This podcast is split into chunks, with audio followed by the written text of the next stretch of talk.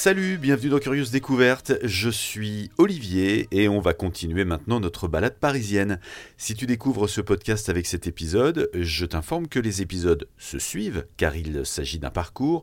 Libre à toi maintenant hein, de prendre le train en marche ou de démarrer dès le premier numéro qui part de la place Saint-Michel. Ces balades sont une façon d'aborder des sujets de culture G, et si tu désires approfondir tes connaissances, je partage des photos et des liens sur curieusdécouverte.com.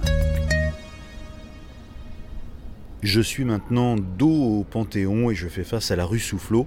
Et sur ma gauche, la mairie du 5e arrondissement, euh, le 5e arrondissement que je sillonne hein, et que je n'ai toujours pas quitté depuis le tout premier épisode. Tout là-bas, à un peu plus de 300 mètres, la rue Soufflot mène au jardin du Luxembourg. Je m'engage maintenant dans la rue Soufflot sur le côté gauche, côté impair.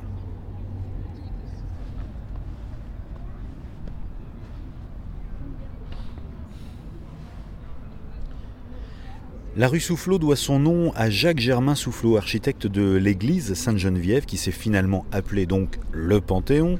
Je passe devant le numéro 3, l'ancienne pharmacie euh, L'Hôpitalier. Elle a été créée en 1859, reprise par euh, Octave L'Hôpitalier en 1892. Elle est restée dans la famille pendant trois générations. Lors de la fermeture en 2012, le petit-fils d'Octave, Roger L'Hôpitalier, fera don du décor de l'officine au musée Carnavalet. Et en 1977, cette pharmacie a reçu le prix de la plus belle devanture de Paris. Les immeubles qui abritent le 5 et le 7 de la rue sont en retrait car ils bordaient l'ancien tracé d'une rue disparue, la rue de la Bretonnerie, qui longeait l'enceinte de Philippe Auguste. D'ailleurs, j'arrive à l'angle de la rue Soufflot et de la rue Saint-Jacques. Et c'est ici que se trouvait la porte Saint-Jacques qui permettait de franchir les fortifications décidées par Philippe II, roi de France de la dynastie des Capétiens de 1180 à 1223 ou 1223 si tu préfères. Philippe II, dit Philippe Auguste, a marqué Paris de son empreinte en réalisant cette célèbre enceinte pour protéger Paris des Anglais. Nous allons maintenant remonter très loin dans le temps puisque je vais te parler des origines de Paris.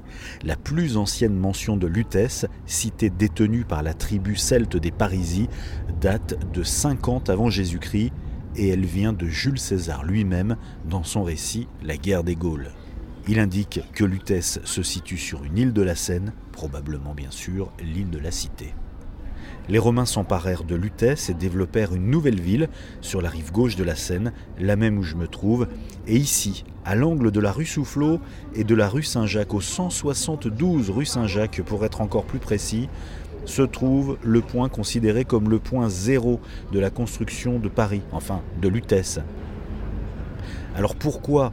Eh bien parce que nous sommes au point culminant de la montagne Sainte-Geneviève, 61 mètres d'altitude. Alors ça paraît peu pour un point culminant, mais d'ici la visibilité était dégagée et c'était euh, l'idéal pour faire des tracés. C'est donc ici que tout aurait commencé. D'une part, le tracé du Cardo Maximus, l'axe nord-sud qui correspond à la rue Saint-Jacques, qui en a épousé le tracé, et le Decumanus, l'axe est-ouest. Et si je regarde maintenant en direction du jardin du Luxembourg, j'imagine l'édifice immense qui se trouvait là, justement dans l'axe est-ouest. Le forum, le centre névralgique de la cité était ici.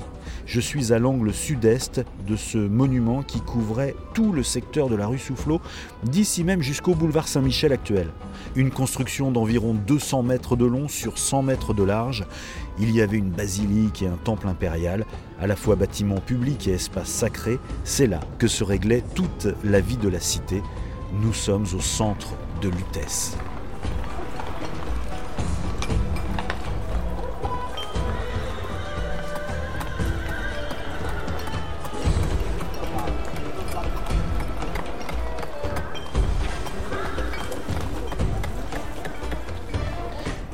Je prends sur ma gauche vers la rue Saint-Jacques, le tracé de l'ancien Cardo Maximus, je te le rappelle, hein, cet axe nord-sud de la ville, il permettait de traverser Lutèce en 20 minutes à pied. Il conduisait vers le nord, à l'île de la Cité, et la traversait.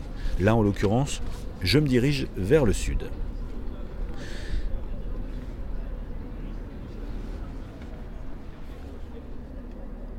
La ville à l'époque gallo-romaine comptait jusqu'à 10 000 habitants. Je te disais tout à l'heure euh, qu'on retrouve la première mention de Lutèce en 50 avant Jésus-Christ, mais c'est au IVe siècle hein, que la ville a été euh, appelée Paris. Bon, je vais maintenant traverser pour aller à gauche vers la rue des Fossés Saint-Jacques. À l'angle du 163 rue Saint-Jacques et du numéro 2 de cette rue, une mosaïque d'Invader.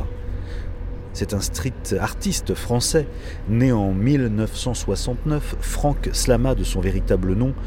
Euh, enfant, euh, il jouait aux jeux vidéo Space Invaders et il s'est lancé dans la création d'œuvres en mosaïque qui euh, rappellent bien sûr les, pixels. Hein. Comme il appose ses créations sur des façades sans l'accord des propriétaires des lieux, c'est ce qu'Invader appelle l'invasion. Le tout premier Space Invader a été posé sur un mur du côté de Bastille en 1996. Il dit qu'il a euh, développé toutes sortes de techniques hein, qui lui permettent de s'adapter euh, aux différentes situations, comme la fréquentation du lieu, l'heure de l'invasion, la taille de la pièce, euh, la hauteur de son emplacement, etc. Tu peux t'amuser hein, à aller chasser les, invaders. Il y en a énormément à Paris, mais aussi dans le monde entier. Tu peux d'ailleurs télécharger une appli pour ça. Tu prends en photo les Space Invaders dans les rues du monde entier et l'application reconnaît la mosaïque et t'attribue des, points en fonction du spécimen trouvé. À l'angle de cette rue, euh, également le restaurant au port du Salut. C'est un ancien cabaret qui a vu euh, passer les plus grands artistes. Hein. Serge Gainsbourg, Jean Ferrat, Pierre Perret, Bobby Lapointe, Coluche, même Corbier, dont ceux qui ont grandi euh, avec Dorothée se souviennent. Parmi les artistes qui sont passés par là, Georges Moustaki, que nous évoquerons plus longuement lors d'un autre épisode. Mais là, je te propose d'écouter quelques notes d'un morceau instrumental qu'il a composé euh, suite à ses nombreuses soirées passées ici. Le titre du morceau, Rue des Fossés Saint-Jacques. On en écoute quelques secondes pendant que j'avance dans la rue.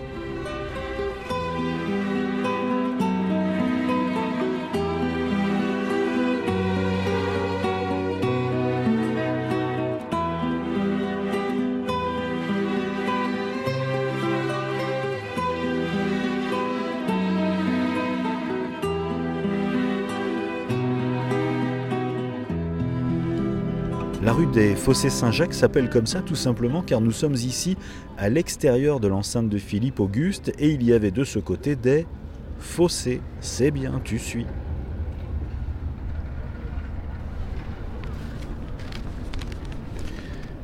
J'arrive ici au numéro 16, il y a là une très belle boulangerie. Si tu connais la série Emily in Paris, c'est ici qu'Emily Cooper vient acheter son pain au chocolat. Euh, nous sommes ici dans le quartier d'Emily que l'on voit sous toutes les coutures dans la série. Hein. Pas Emily mais, mais, le quartier. Euh, d'ailleurs, juste à côté de la boulangerie, au 18, c'est le restaurant où travaille le beau Gabriel. Emily Cooper? Bonjour. Bonjour. Uh, I'm Emily, your new neighbor? Enchanté. Au numéro 20, c'est un tout autre univers qui s'offre à nous. Ici, c'est la plus grande maison de disques de France, Universal Music France, et toute sa kyrielle de labels, et Mylène Farmer, Booba, Necfeu, Damso, Grand Corps Malade, Pomme, Juliette Armanet, Stromae, Zazie, j'en passe, hein, ils sont tous là ou presque. il y a quand même d'autres maisons de disques, heureusement. Revenons au monde des séries, puisque la série de Canal Plus validée a également de nombreuses scènes qui sont tournées dans le quartier, tout simplement parce que c'est ici que se trouve le label imaginaire Jungle qui produit les artistes de la série. Mais ils ont utilisé les locaux d'Universal pour ça. Et ça fait je suis dans mon je rêve d'être sur une plage AMTP. Suffit d'une sirène et ta vie change en une heure. Je me revois sur le banc de la prison pour mineurs. Me noter au milieu du Texan parce que j'ai du pilon dans le caleçon. Le bandit a tué le garçon. Je peux te monter en l'air pour un klaxon. De l'autre côté de la place, au numéro 21, la maison où a vécu Charles Peggy dont je te parlais quand nous étions euh, rue de la Sorbonne.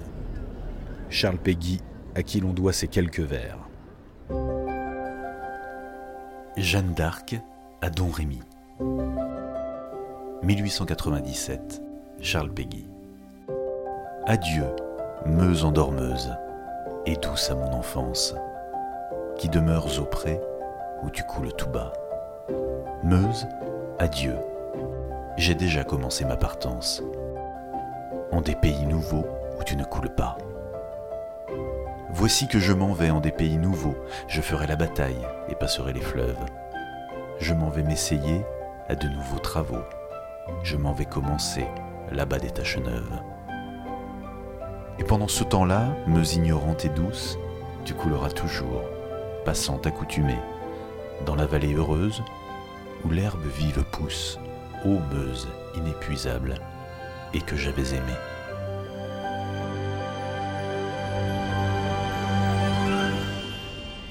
L'écrivain Louis Pergaud a également vécu à cette adresse. Louis Pergaud, euh, né en 1882 dans le Doubs et mort en 1915, a écrit en 1912 un livre qui a été réédité plus d'une trentaine de fois, La guerre des boutons.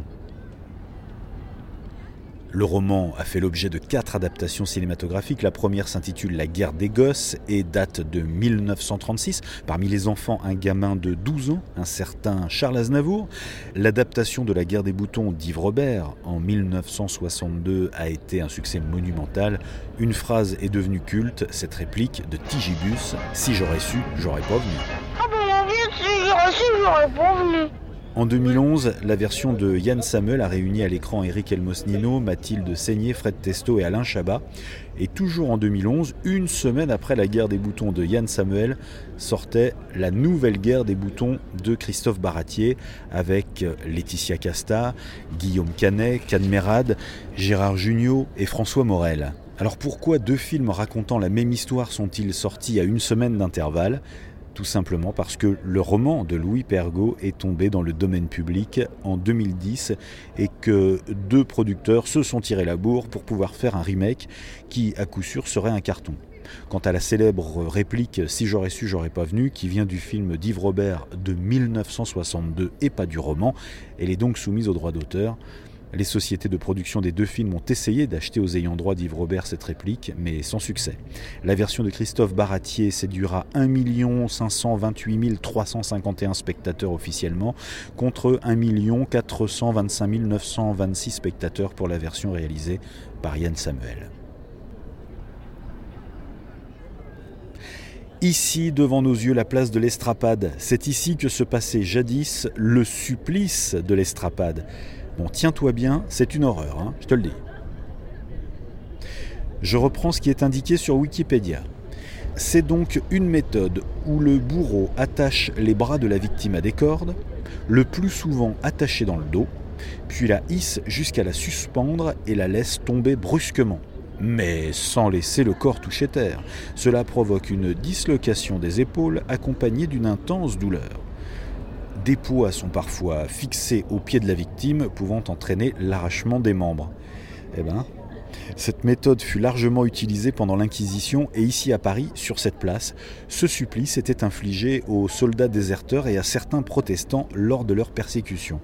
Le supplice de l'estrapade fut aboli par Louis XVI. Il aurait peut-être dû interdire la décapitation aussi, non? Ah mort, Louis Croivet bâton Ah mort, Louis Croivet bâton au numéro 1 de la place de l'Estrapade, un bâtiment, la maison Moreau, où a vécu le sculpteur David Danger quand il travaillait en 1837 sur le nouveau fronton du Panthéon, j'en parlais tout à l'heure. Et euh, quel personnage de fiction vit au cinquième étage de cet immeuble? Eh oui, Emily Cooper dans Emily in Paris, évidemment. Bon, j'avance maintenant jusqu'à la rue d'Ulm et je tourne à gauche avec la musique d'Emily in Paris dans les oreilles.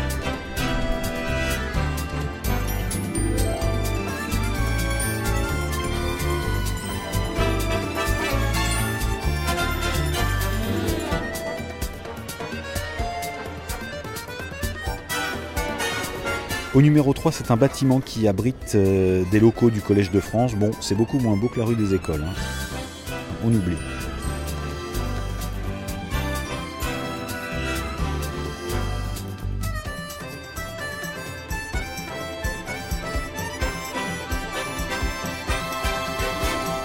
J'arrive à nouveau sur la place du Panthéon, côté sud. Je traverse sur le passage clouté. Oui, là, il y a encore des clous et je me retourne pour euh, admirer les façades de ce côté impair de la place. Au numéro 13, là, légèrement sur ma droite, est né en 1901 un comédien et chansonnier célèbre, Raymond Souplex. Il a notamment euh, incarné le commissaire Bourrel dans une célèbre série Les cinq dernières minutes. Le commissaire et sa célèbre expression Bon Dieu, mais c'est bien sûr. Et le générique de cette série est devenu culte.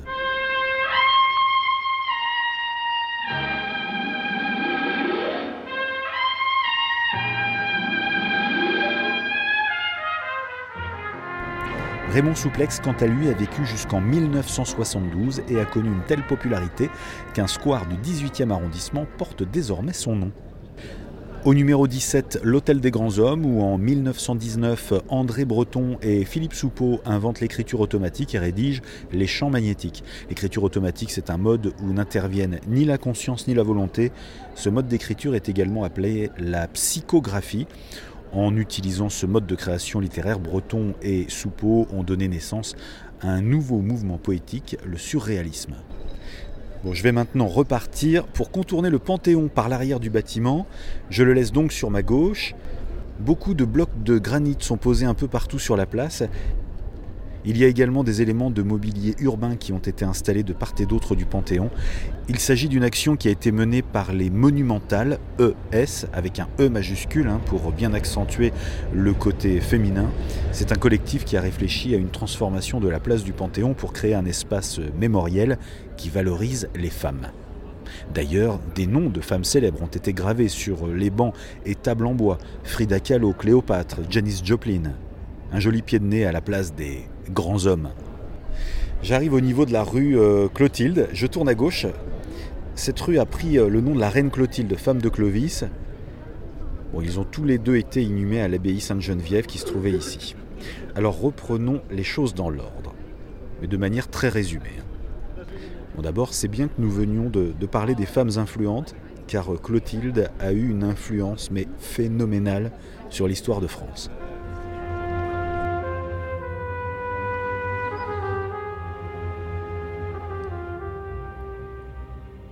Clovis épouse Clotilde en 492 ou 493.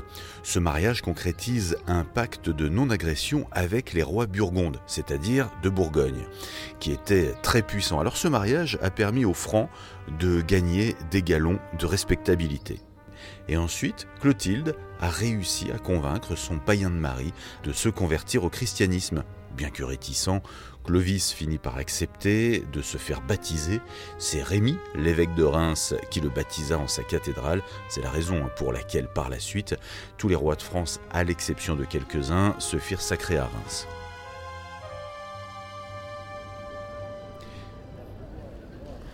Clovis avait installé ses quartiers euh, au Palais des Thermes, hein, où je suis déjà passé, au niveau du musée de Cluny. Et euh, cédant aux demandes de Clotilde et de Sainte-Geneviève, il a fait bâtir une église dédiée aux apôtres Paul et Pierre, sûrement aussi pour montrer euh, qu'il était un bon catholique. Hein. Il a donc décidé de construire euh, une église pas très loin de son palais, au sommet du Mons Lucotitius en 508. Bah, c'est ici. Hein. Clovis mourut en 511. L'édifice euh, n'était pas achevé, mais euh, c'est ici qu'il fut inhumé, tout comme Sainte Geneviève quelque temps après. La construction fut terminée en 520 et c'est Rémy, l'évêque de Reims, qui vint consacrer l'édifice, qui était entouré de nombreuses annexes. Les bâtiments et jardins s'étendaient entre la rue de l'Estrapade, la place du Panthéon et euh, la place Sainte-Geneviève